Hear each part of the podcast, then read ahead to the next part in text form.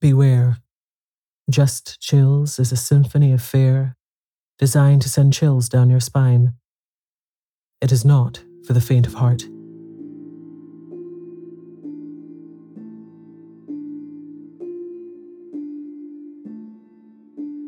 I'm Tasha, and in this episode, I read the classic horror story, The Old Nurse's Story by Elizabeth Gaskell.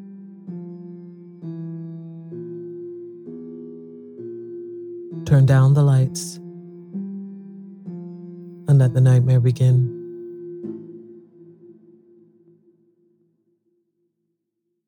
You know, my dears, that your mother was an orphan and an only child and I dare say you have heard that your grandfather was a clergyman up in Westmoreland, where I come from.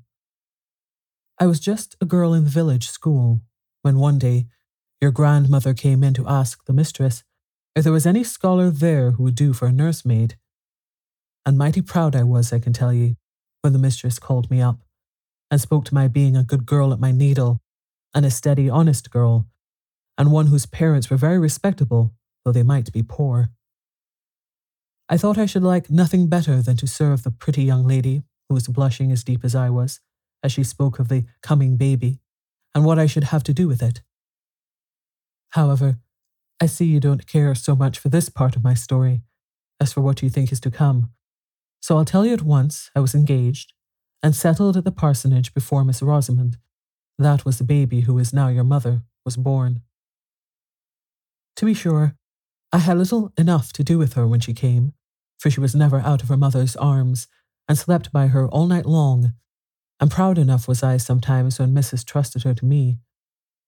There never was such a baby before or since, though you've all been fine enough in your turns, but for sweet winning ways, you've none of you come up to your mother. She took after her mother, who was a real lady born, a Miss Furnivall, a granddaughter of Lord Furnivall's in Northumberland. I believe she had neither brother nor sister, and had been brought up in my lord's family till she had married your grandfather, who was just a curate, son to a shopkeeper in Carlisle, but a clever, fine gentleman as ever was, and one who was a right down hard worker in his parish, which was very wide and scattered all abroad over the Westmoreland fells. When your mother, little Miss Rosamond, was about four or five years old, both her parents died in a fortnight, one after the other. Ah, that was a sad time. My pretty young mistress and I was looking for another baby when my master came home from one of his long rides, wet and tired, and took the fever he died of. And then she never held up her head again, but just lived to see her dead baby and have it laid on her breast before she sighed away her life. My mistress had asked me, on her deathbed, never to leave Miss Rosamond, but if she had never spoken a word, I would have gone with the little child to the end of the world. The next thing, and before we had well stilled our sobs, the executors and guardians came to settle the affairs. They were my poor young mistress's own cousin, Lord Furnivall, and Mr. Esthwaite, my master's brother, a shopkeeper in Manchester, not so well to do then as he was afterwards, and with a large family rising about him. Well, I don't know if it were their settling, or because of a letter my mistress wrote on her deathbed to her cousin, my lord, but somehow it was settled that Miss Rosamond and me were to go to Furnivall Manor House in Northumberland, and my lord spoke as if it had been her mother's wish that she should live with his family, and as if he had no objections, for that one or two, more or less, can make no difference in so grand a household. So though that was not in the way in which I should have wished the coming of my bright and pretty pet to have been looked at, who was like a sunbeam in any family, be it never so grand. I was well pleased that all the folks in the dale should stare and admire when they heard I was going to be a young lady's maid at my Lord Furnivall's at Furnivall Manor. But I made a mistake in thinking we were to go and live where my lord did. It turned out that the family had left Furnivall Manor House fifty years or more, I could not hear that my poor young mistress had ever been there, though she had been brought up in the family, and I was sorry for that, for I should have liked Miss Rosamond's youth to have passed where her mother's had been. My lord's gentleman, from whom I asked as many questions as I durst, said that the manor house was at the foot of the Cumberland Fells, and a very grand place, that an old Miss Furnivall, a great aunt of my lord's, lived there, with only a few servants, but that it was a very healthy place, and my lord had thought that it would suit Miss Rosamond very well for a few years, and that her being there might perhaps amuse his old aunt. I was bidden by my lord to have Miss Rosamond's things ready by a certain day. He was a stern, proud man, as they say all the Lord Furnivalls were, and he never spoke a word more than was necessary. Folk did say he had loved my young mistress, but that, because she knew that his father would object, she would never listen to him, and had married Mr. Esthwaite. But I didn't know. He never married at any rate. But he never took much notice of Miss Rosamond, which I thought he might have done if he had cared for her dead mother. He sent his gentleman with us to the manor house, telling him to join him at Newcastle that same evening. So there was no great length of time for him to make us known to all the strangers before he, too, took us off. And we were left, two lonely young things, I was not yet eighteen, in the great old manor house. It seems like yesterday that we drove there. We had left our own dear parsonage very early, and we had both cried as if our hearts would break, though we were travelling in my lord's carriage, which I had thought so much of once. And now it was long past noon on a September day, and we stopped to change horses for the first time at a little smoky town, all full of colliers and miners. Miss Rosamond had fallen asleep, but Mr. Henry told me to waken her, that she might see the park and the manor house as we drove up. I thought it rather a pity, but I did what he bade me, for fear he should complain of me to my lord. We had left all signs of a town or even a village, and were then inside the gates of a large wild park, not like the parks here in the south, but with rocks and the noise of running water, and gnarled thorn trees and old oaks, all white and peeled with age. The road went up about two miles and then we saw a great and stately house with many trees close round it, so close that in some places their branches dragged against the walls when the wind blew, and some hung broken down, for no one seemed to take much charge of the place, to lot the wood or to keep the moss covered carriageway in order. Only in front of the house all was clear.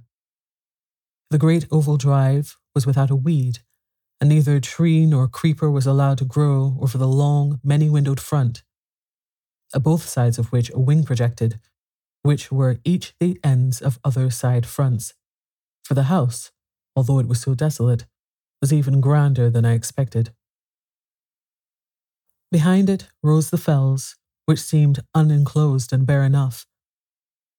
And on the left hand side of the house, as you stood facing it, was a little old fashioned flower garden as I found out afterwards.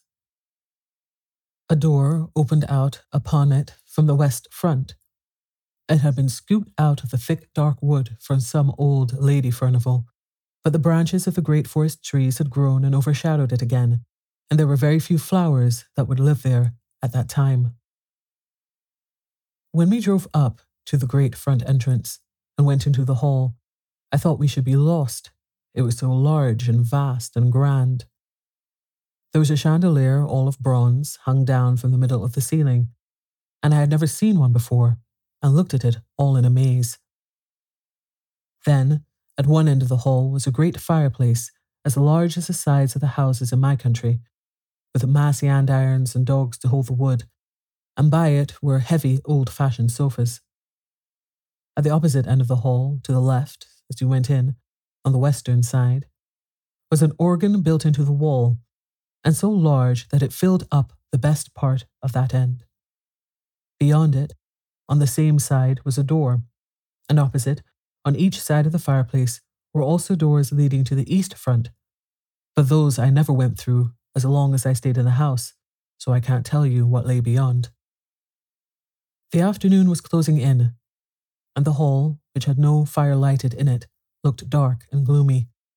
But we did not stay there a moment. The old servant who had opened the door for us bowed to Mr. Henry and took us in through the door at the further side of the great organ, and led us through several smaller halls and passages into the west drawing room, where he said that Miss Furnivall was sitting. Poor little Miss Rosamond, held very tight to me, as if she were seared and lost in that great place. And as for myself, I was not much better. The west drawing room was very cheerful looking, with a warm fire in it, and plenty of good, comfortable furniture about. Miss Furnivall was an old lady not far from eighty, I should think, but I do not know. She was thin and tall, and had a face as full of fine wrinkles as if they had been drawn all over it with a needle's point. Her eyes were very watchful, to make up, I suppose, for her being so deaf as to be obliged to use a trumpet.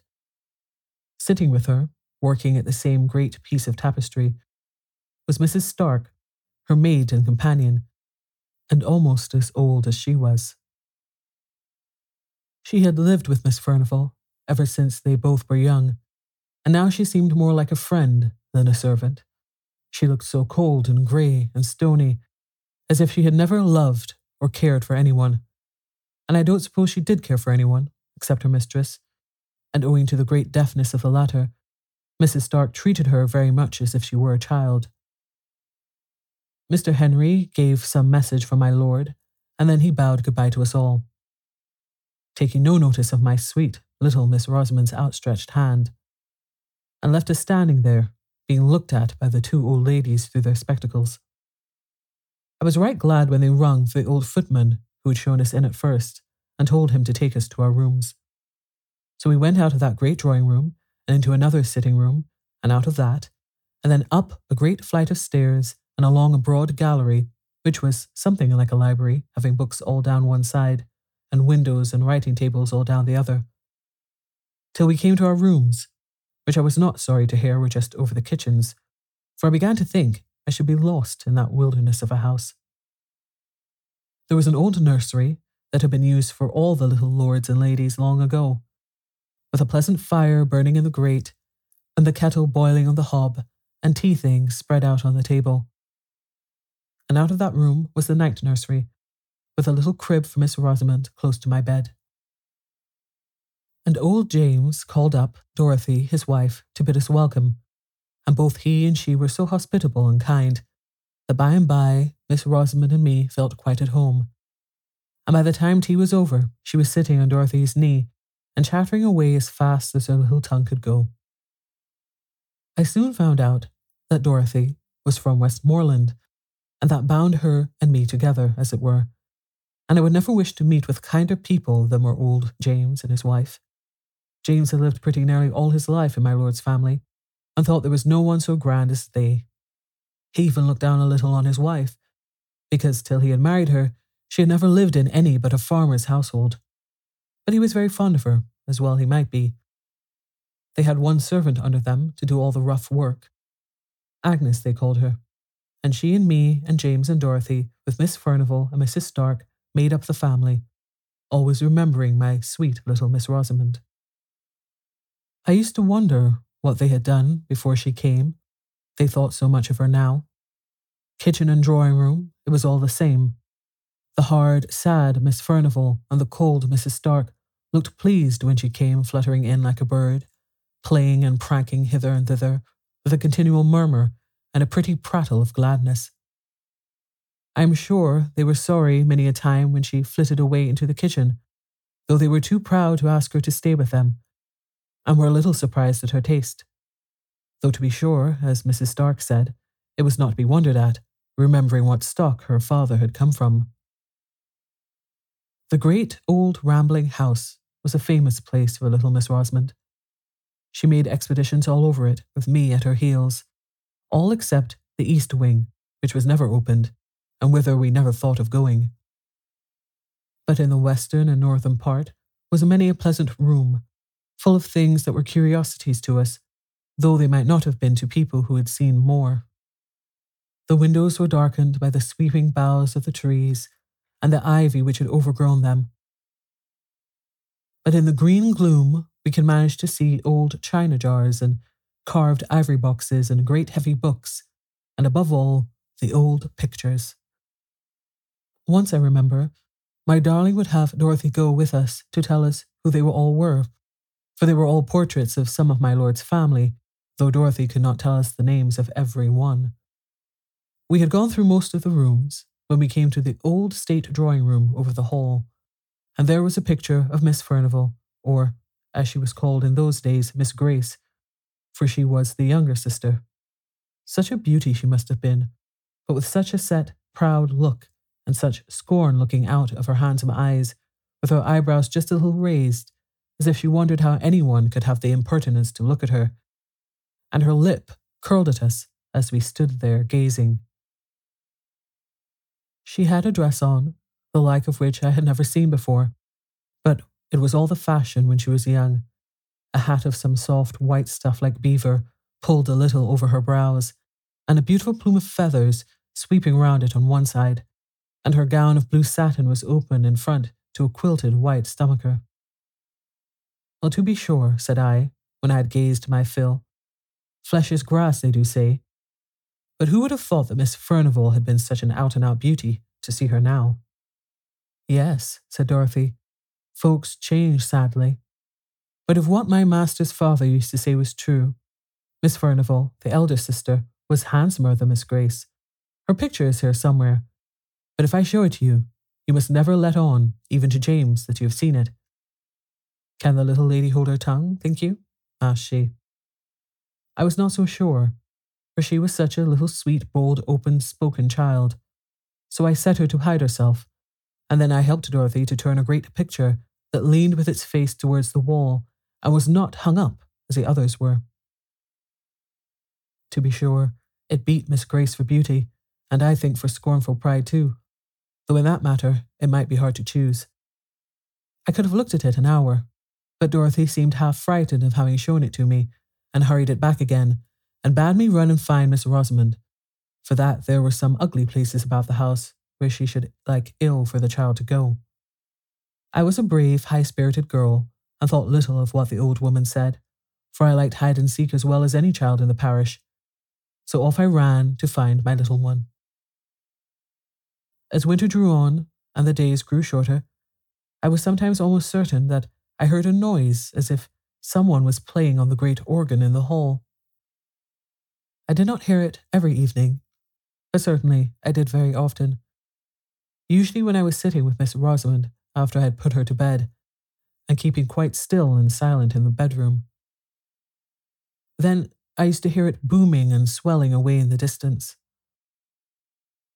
The first night, when I went down to my supper, I asked Dorothy who had been playing music, and James said very shortly that I was a walk to take the sound soughing among the trees for music. But I saw Dorothy look at him very fearfully, and Bessie, the kitchen maid, said something beneath her breath and went quite white. I saw they did not like my question, so I held my peace till I was with Dorothy alone, when I knew I could get a good deal out of her. So the next day, I watched my time, and I coaxed and asked her who it was that played the organ, for I knew that it was the organ and not the wind well enough, for all I had kept silence before James. But Dorothy had had her lesson, I'll warrant, and never a word could I get from her. So then I tried Bessie, though I'd always held my head rather above her, as I was even to James and Dorothy, and she was little better than their servant. So she said I must never, never tell, and if ever told, I was never to say she had told me. But it was a very strange noise, and she had heard it many a time, but most of all on winter nights and before storms.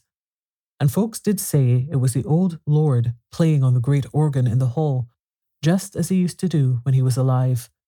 But who the old Lord was, or why he played, and why he played on stormy winter evenings in particular, she either could not or would not tell me.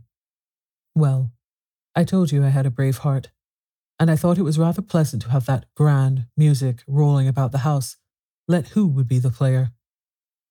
For now it rose above the great gusts of wind and wailed and triumphed, just like a living creature, and then it fell to a softness most complete. Only it was always music and tunes, so it was nonsense to call it the wind. I thought at first it might be Miss Furnivall who played, unknown to Bessie. But one day, when I was in the hall by myself, I opened the organ and peeped all about it, and around it, as I had done to the organ in Crosthwaite Church once before, and saw it was all broken and destroyed inside, though it looked so brave and fine. And then, though it was noonday, my flesh began to creep a little, and I shut it up and ran away pretty quickly to my own bright nursery. And I did not like hearing the music for some time after that, any more than James and Dorothy did. All this time, Miss Rosamond was making herself more and more beloved. The old ladies liked her to dine with them at their early dinner. James stood behind Miss Furnivall's chair, and I behind Miss Rosamond's, all in state. And after dinner, she would play about in a corner of the great drawing room, as still as any mouse, while Miss Furnivall slept, and I had my dinner in the kitchen. But she was glad enough to come to me in the nursery afterwards, for, as she said, Miss Furnivall was so sad, and Mrs. Stark so dull. But she and I were merry enough. And by and by, I got not to care for that weird rolling music, which did one no harm, if we did not know where it came from. That winter was very cold. In the middle of October, the frost began and lasted many, many weeks. I remember one day at dinner, Miss Furnivall lifted up her sad, heavy eyes and said to Mrs. Stark, I'm afraid we shall have a terrible winter, in a strange kind of meaning way. But Mrs. Stark pretended not to hear and talked very loud of something else. My little lady and I did not care for the frost, not we. As long as it was dry, we climbed up the steep brows behind the house and went up on the fells, which were bleak and bare enough. And there we ran races in the fresh, sharp air. And once we came down by a new path that took us past the two old, gnarled holly trees, which grew about halfway down by the east side of the house. But the days grew shorter and shorter, and the old lord, if it was he, played away more and more stormily and sadly on the great organ. One Sunday afternoon, it must have been towards the end of November, I asked Dorothy to take charge of little Missy when she came out of the drawing room after Miss Furnivall had had her nap, for it was too cold to take her with me to church, and yet I wanted to go. And Dorothy was glad enough to promise, and was so fond of the child that all seemed well. And Bessie and I set off very briskly, though the sky hung heavy and black over the white earth, as if the night had never fully gone away, and the air, though still, was very biting and keen. We shall have a fall of snow, said Bessie to me. And sure enough, even while we were in church, it came down thick in great large flakes, so thick it almost darkened the windows. It had stopped snowing before we came out, but it lay soft, thick, and deep beneath our feet as we tramped home. Before we got to the hall, the moon rose, and I thought it was lighter then. What with the moon and what with the white, dazzling snow, than it had been when we went to church between two and three o'clock. I have not told you that Miss Furnivall and Mrs. Stark never went to church. They used to read the prayers together in their quiet, gloomy way. They seemed to feel the Sunday very long without their tapestry work to be busy at. So when I went to Dorothy in the kitchen to fetch Miss Rosamond and take her upstairs with me, I did not much wonder when the old woman told me that the ladies had kept the child with them, and that she had never come to the kitchen as I had bidden her when she was tired of behaving pretty in the drawing room. So I took off my things and went to find her and bring her to her supper in the nursery. When I went into the best drawing room, there sat the two old ladies, very still and quiet, dropping out a word now and then, but looking as if nothing so bright and merry as Miss Rosamond had ever been near them. Still, I thought she might be hiding from me. It was one of her pretty ways, and that she had persuaded them to look as if they knew nothing about her. So I went softly peeping behind this sofa and behind that chair, making believe I was sadly frightened at not finding her. What's the matter, Hester? said Mrs. Stark sharply. I don't know if Miss Furnivall had seen me, for as I told you, she was very deaf, and she sat quite still, idly staring into the fire with her hopeless face. I'm only looking for my little Rosy Posy, replied I, still thinking that the child was there and near me, though I could not see her. Miss Rosamond is not here, said Mrs. Stark. She went away more than an hour ago to find Dorothy. and she too turned and went on looking into the fire. My heart sank at this, and I began to wish I had never left my darling. I went back to Dorothy and told her.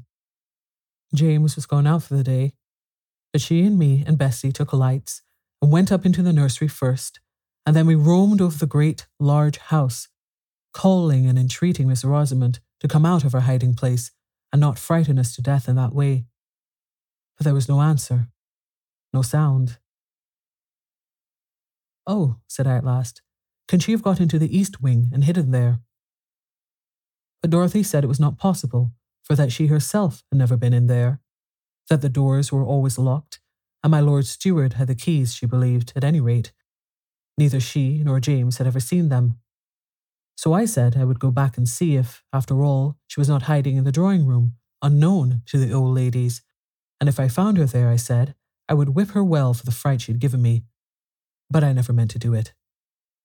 Well, I went back to the west drawing room and told Mrs. Stark we could not find her anywhere, and asked for leave to look all about the furniture there, for I thought now that she might have fallen asleep in some warm hidden corner. But no, we looked. Miss Furnivall got up and looked, trembling all over, and she was nowhere there. Then we set off again, every one in the house, and looked in all the places we had searched before, but we could not find her. Miss Furnivall shivered and shook so much that Mrs. Stark took her back into the warm drawing room, but not before they had made me promise to bring her to them when she was found. Well a day. I began to think she never would be found when I bethought me to look out into the great front court, all covered with snow. I was upstairs when I looked out, but it was such a clear moonlight I could see quite plain two little footprints which might be traced from the hall door and round the corner of the east wing. I don't know how I got down, but I tugged open the great stiff hall door and throwing the skirt of my gown over my head for a cloak, I ran out. I turned the east corner, and there a black shadow fell on the snow. When I came again into the moonlight, there were the little footmarks going up, up to the fells. It was bitter cold, so cold that the air almost took the skin off my face as I ran, but I ran on, crying to think how my poor little darling must be perished and frightened. I was within sight of the holly trees when I saw a shepherd coming down the hill, bearing something in his arms wrapped in his maud. He shouted to me and asked if I lost a bairn, and when I could not speak for crying, he bore towards me, and I saw my wee bairnie lying still and white and stiff in his arms, as if she had been dead.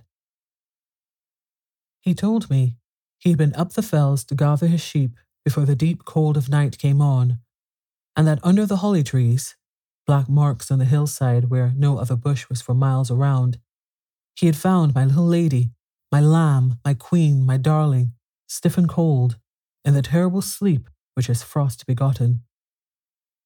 Oh, the joy and the tears of having her in my arms once again, for I would not let him carry her. But he took her, Maud and all, into my own arms, and held her near my own warm heart and neck, and felt the life stealing slowly back again into her little gentle arms. But she was still insensible when we reached the hall, and I had no breath for speech. We went in by the kitchen door. Bring the warming pan, said I, and I carried her upstairs and began undressing her by the nursery fire which Bessie had kept up. I called my little lammy all the sweet and playful names I could think of, even while my eyes were blinded by my tears. And at last, or at length, she opened her large blue eyes. Then I put her into her warm bed and sent Dorothy down to tell Miss Furnivall that all was well, and I made up my mind to sit by my darling's bedside the live long night. She fell away into a soft sleep as soon as her pretty head had touched the pillow, and I watched by her till morning light, when she wakened up bright and clear, or so I thought at first, and my dears, so I think now. She said that she had fancied that she should like to go to Dorothy, for that both the old ladies were asleep, and it was very dull in the drawing room, and that, as she was going through the west lobby, she saw the snow through the high window falling, falling soft and steady. But she wanted to see it lying pretty and white on the ground. So she made her way into the great hall, and then going to the window, she saw it bright and soft upon the drive. But while she was there, she saw a little girl, not so old as she was, but so pretty, said my darling. And this little girl beckoned to me to come out. And oh, she was so pretty and so sweet, I could not choose but go.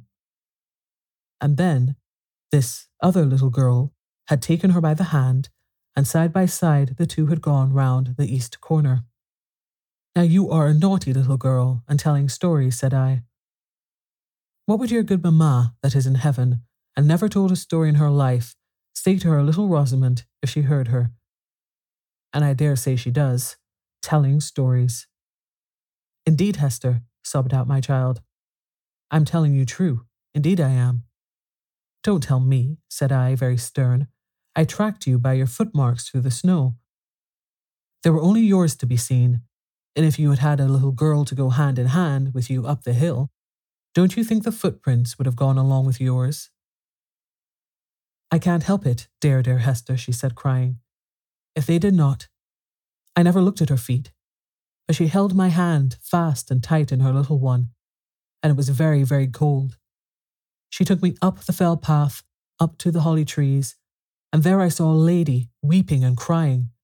But when she saw me, she hushed her weeping and smiled very proud and grand, and took me on her knee, and began to lull me to sleep. And that's all, Hester. But that is true, and my dear mamma knows it is, she said, crying. So I thought the child was in a fever, and pretended to believe her as she went over her story, over and over again, and always the same.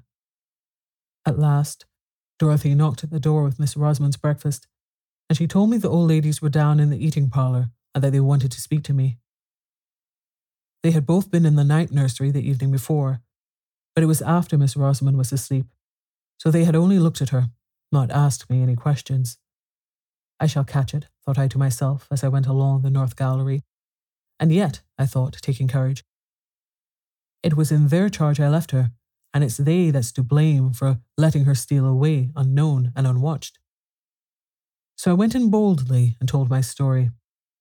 I told it all to Miss Furnivall, shouting it close to her ear. But when I came to the mention of the other little girl out in the snow, coaxing and tempting her out, and wiling her up to the grand and beautiful lady by the holly tree, she threw her arms up, her old and withered arms, and cried aloud, O heaven, forgive, have mercy. Mrs. Stark took hold of her, roughly enough, I thought. But she was past Mrs. Stark's management and spoke to me in a kind of wild warning and authority. Hester, keep her from that child. It will lure her to her death. That evil child. Tell her it is a wicked, naughty child.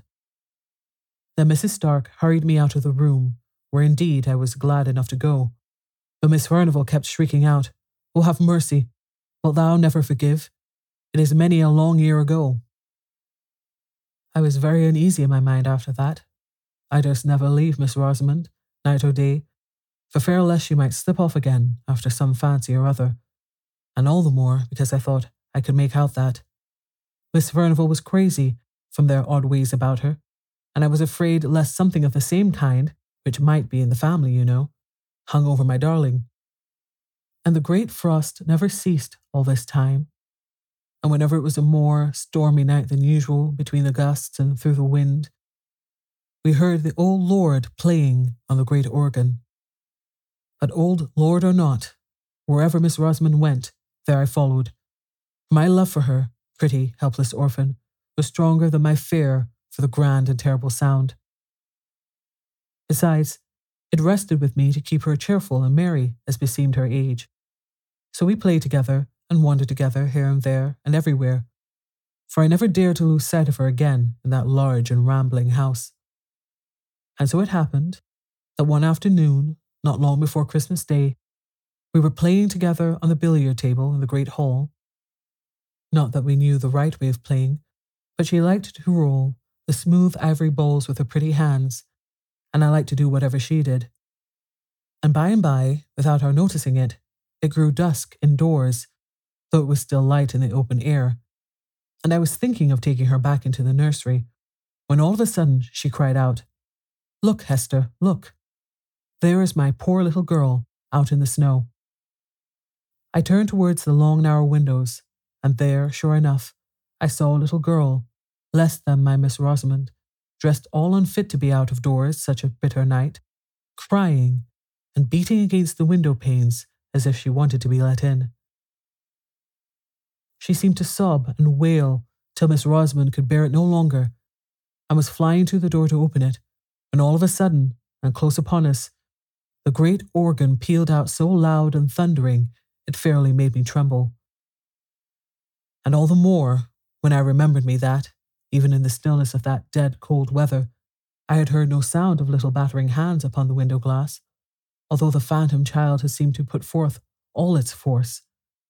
And although I had seen it wail and cry, no faintest touch of sound had fallen upon my ears. Whether I remembered all this at the very moment, I do not know. The great organ sound had so stunned me into terror. For this I know. I caught up Miss Rosamond before she got the hall door opened and clutched her and carried her away, kicking and screaming, into the large, bright kitchen where Dorothy and Agnes were busy with their mince pies. What is the matter with my sweet one? cried Miss Dorothy as I bore in Miss Rosamond, who was sobbing as if her heart would break. She won't let me open the door for my little girl to come in, and she'll die if she's out on the fells all night. Cruel, naughty Hester, she said, slapping me. But she might have struck harder, for I'd seen a look of ghastly terror on Dorothy's face, which made my very blood run cold. Shut the back kitchen door fast and bolt it well, said she to Agnes. She said no more, she gave me raisins and almonds to quiet Miss Rosamond, but she sobbed about the little girl in the snow and would not touch any of the good things. I was thankful when she cried herself to sleep in bed. Then I stole down to the kitchen and told Dorothy I had made up my mind. I would carry my darling back to my father's house in Applethwaite, where, if we lived humbly, we lived at peace. I said I had been frightened enough with the old Lord's organ playing, but now that I had seen for myself this little mourning child, all decked out as no child in the neighborhood could be, beating and battering to get in, yet always without any sound or noise, with a dark wound on its right shoulder, and that Miss Rosamond had known it again for the phantom that had nearly lured her to her death, which Dorothy knew was true. I would stand it no longer. I saw Dorothy change colour once or twice. When I had done, she told me she did not think I could take Miss Rosamond with me, for that she was my lord's ward, and I had no right over her. And she asked me, would I leave the child that I was so fond of just for sounds and sights that could do me no harm, and that they had all had to get used to in their turns? I was all in a hot, trembling passion, and I said it was very well for her to talk, that knew what these sights and sounds betokened, and that had perhaps had something to do with the spectre child while it was alive. And I taunted her so that she told me all she knew at last. And then I wished I had never been told, for it only made me more afraid than ever. She said she had heard the tale from old neighbours that were alive when she was first married, when folks used to come to the hall sometimes before it had got such a bad name on the countryside. It might not be true, or it might, what she had been told. The old lord was Miss Furnivall's father, Miss Grace, as Dorothy called her, for Miss Maud was the elder, and Miss Furnivall by rights. The old lord was eaten up with pride. Such a proud man was never seen or heard of, and his daughters were like him. No one was good enough to wed them, although they had choice enough, for they were the great beauties of their day, as I had seen by their portraits where they hung in the state drawing room. But as the old saying is, pride will have a fall. And these two haughty beauties fell in love with the same man, and he no better than a foreign musician, whom their father had down from London to play music with him at the manor house. For above all things, next to his pride, the old lord loved music. He could play on nearly every instrument that ever was heard of, and it was a strange thing it did not soften him. But he was a fierce, dour old man, and had broken his poor wife's heart with his cruelty, they said. He was mad after music and would pay any money for it. So he got this foreigner to come, who made such beautiful music that they said the very birds on the trees stopped their singing to listen. And by degrees, This foreign gentleman got such a hold over the old lord that nothing would serve him but that he must come every year, and that it was he that had had the great organ brought from Holland and built up in the hall where it stood now. He taught the old lord to play on it, but many and many a time, when Lord Furnivall was thinking of nothing but his fine organ and his finer music, the foreigner was walking abroad in the woods with one of the young ladies, now Miss Maud, and then Miss Grace. Miss Maud won the day and carried off the prize, such as it was, and he and she were married, all unknown to anyone.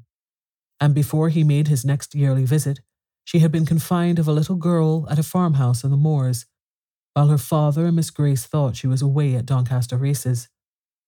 But though she was a wife and a mother, she was not a bit softened, but as haughty and as passionate as ever. And perhaps more so, for she was jealous of Miss Grace to whom her foreign husband paid a deal of court by way of blinding her, as he told his wife.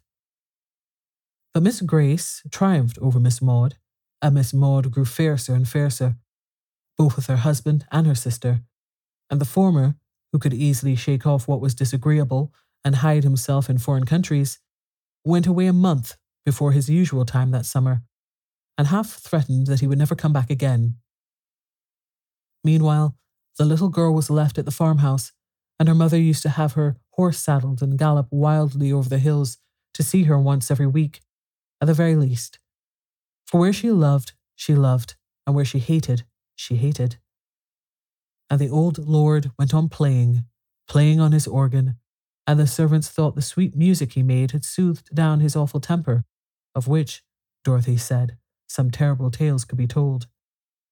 He grew infirm too, and had to walk with a crutch. And his son, that was the present Lord Furnivall's father, was with the army in America, and the other son at sea. So Miss Maud had it pretty much her own way, and she and Miss Grace grew colder and bitterer to each other every day, till at last they hardly ever spoke except when the old lord was by.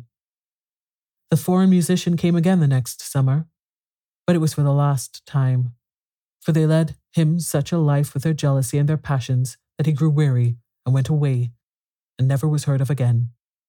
And Miss Maud, who had always meant to have her marriage acknowledged when her father should be dead, was left now a deserted wife, whom nobody knew to have been married, with a child that she dared not own, although she loved it to distraction, living with a father whom she feared and a sister whom she hated. When the next summer passed over and the foreigner never came, both Miss Maud and Miss Grace grew gloomy and sad. They had a haggard look about them, though they looked handsome as ever. But by and by Miss Maud brightened, for her father grew more and more infirm, and more than ever carried away by his music. And she and Miss Grace lived almost entirely apart, having separate rooms, the one on the west side, Miss Maud on the east, those very rooms which were now shut up. So she thought she might have her little girl with her, and no one need ever know except those who dared not speak about it, and were bound to believe that it was, as she said, a cottager's child she had taken a fancy to. All this, Dorothy said, was pretty well known, but what came afterwards, no one knew except Miss Grace and Mrs. Stark, who was even then her maid, and much more of a friend to her than ever her sister had been. But the servants supposed, from words that were dropped, that Miss Maud had triumphed over Miss Grace, and told her that all the time the foreigner had been mocking her with pretended love. He was her own husband.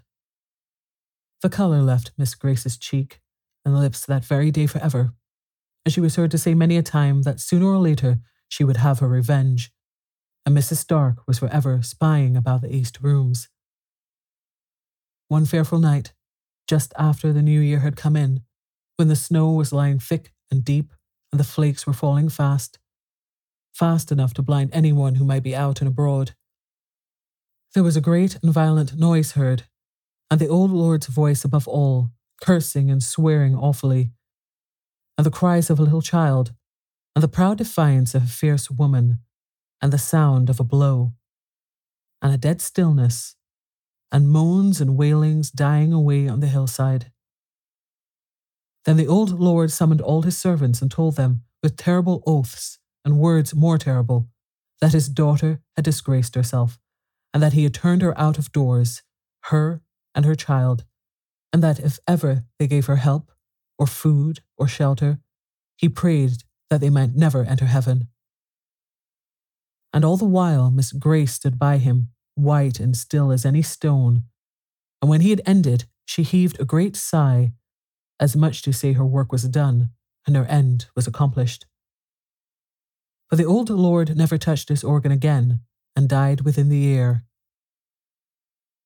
And no wonder, for on the morrow of that wild and fearful night, the shepherds, coming down the fell side, found Miss Maud sitting, all crazy and smiling under the holly trees, nursing a dead child with a terrible mark on its right shoulder. But that was not what killed it, said Dorothy. It was the frost and the cold.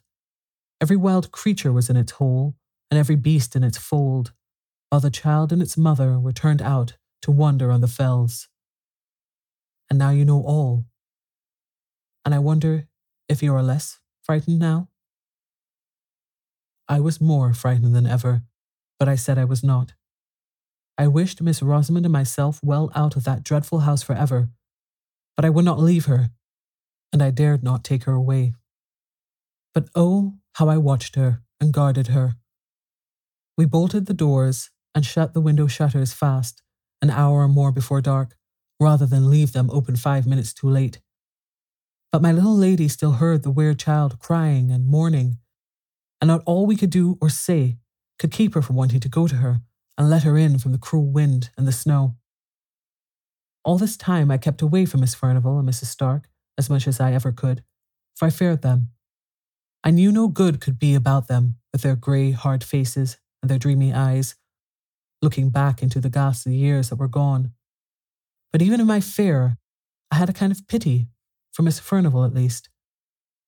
Those gone down to the pit can hardly have a more hopeless look than that which was ever on her face. At last, I even got so sorry for her, who never said a word but what was quite forced from her, that I prayed for her, and I taught Miss Rosamond to pray for one who had done a deadly sin.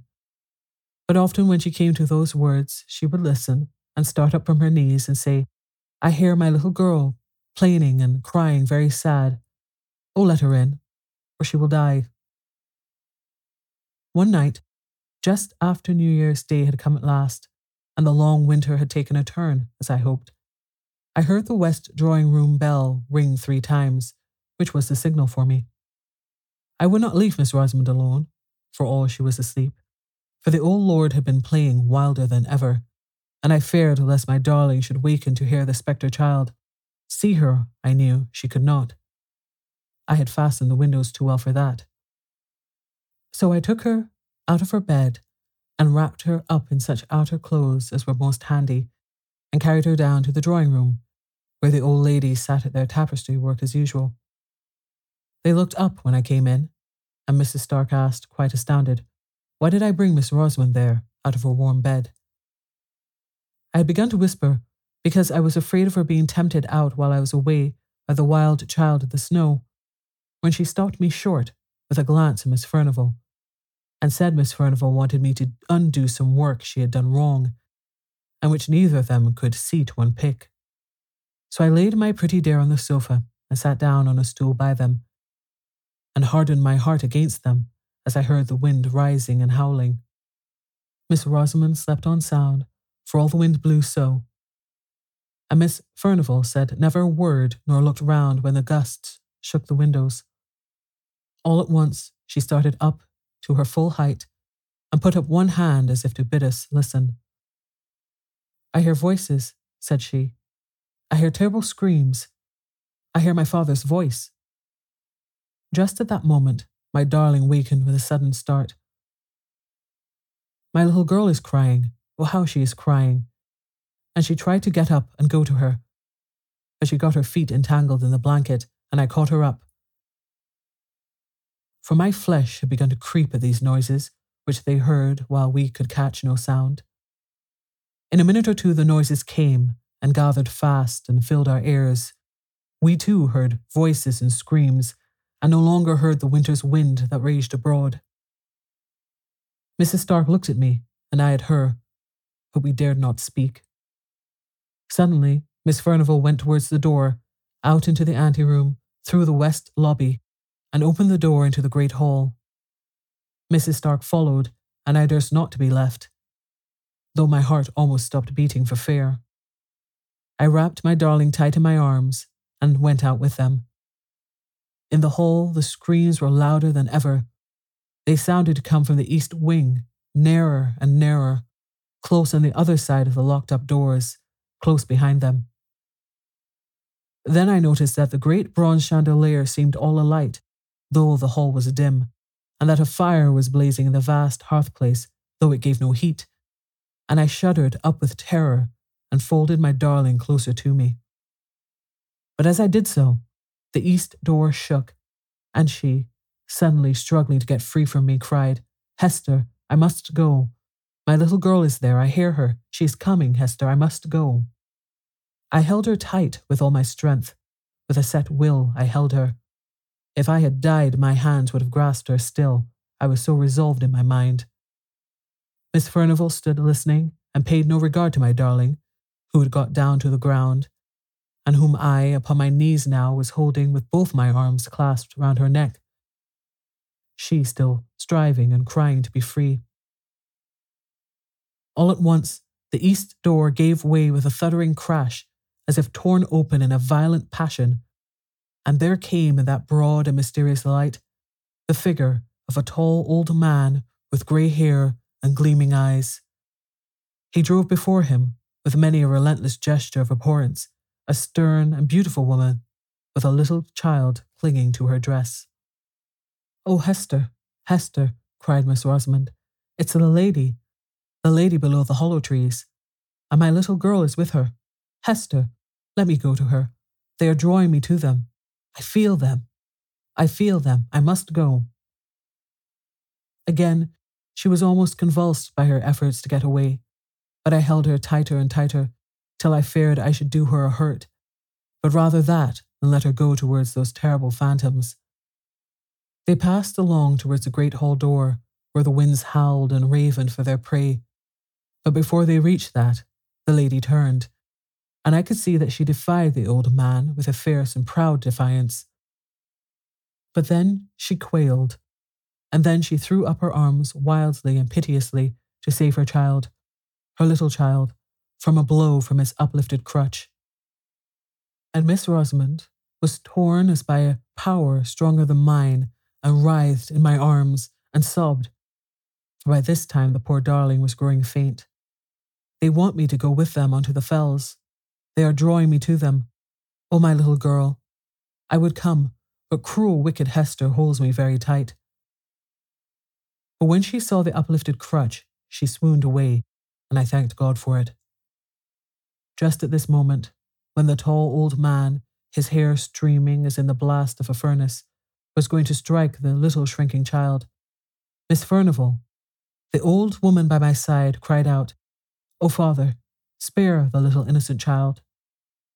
But just then I saw, we all saw, another phantom shape itself and grow clear out of the blue and misty light that filled the hall. We had not seen her till now, for it was another lady who stood by the old man with a look of relentless hate and triumphant scorn. That figure was very beautiful to look upon, with a soft white hat drawn down over the proud brows and a red and curling lip. It was dressed in an open robe of blue satin. I had seen that figure before. It was the likeness of Miss Furnivall in her youth. And the terrible phantoms moved on, regardless of old Miss Furnivall's wild entreaty. And the uplifted crutch fell on the right shoulder of the little child, and the younger sister looked on, stony and deadly serene. But at that moment, the dim lights, and the fire that gave no heat went out of themselves, and Miss Furnivall lay at our feet, stricken down by the palsy, death stricken. Yes, she was carried to her bed that night, never to rise again. She lay with her face to the wall, muttering low, but muttering away. Alas, what is done in youth can never be undone in age. What is done in youth can never be undone in age. Good night.